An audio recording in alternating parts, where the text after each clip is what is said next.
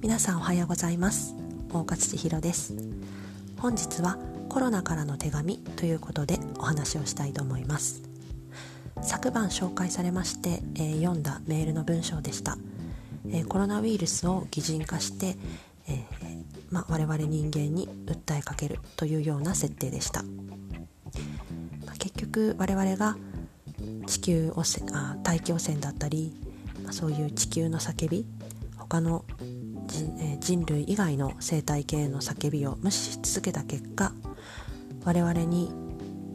我々を振り向かせるため気づかせるためにコロナウイルスは生まれたんだよというような、まあ、設定でした、まあ、実際に、えー、そうなのかどうなのかはもちろん別としてもちろん違いますけれども違うと思いますが、えー、でも結果的にはその手紙が言う通りに我々は全部ストップした状態になってしまってでここで初めて、まあ、いろんなこと気づかされたのかなと思っています。それで、まあ、無視し続けてきたものの中に個人レベルで言うと自分自身の本当の心の声というのもあるのではないかなと。自分自身の本当の欲望を抑えて関係のない周りの常識に振り回されて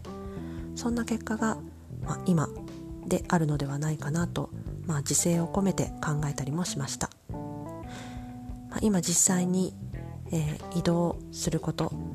えー、行きたい場所に行けないという制限が加えられている中でそういった自分自身の本当の欲望というのはどこにあるのか本当の声というのはどういうものなのかそんな風に自問する時間をとってみるのはいかがでしょうか。ぜひコメント欄にてご意見などいただけたら嬉しく思います。それでは本日も素敵な時間をお過ごしください。大勝千尋でした。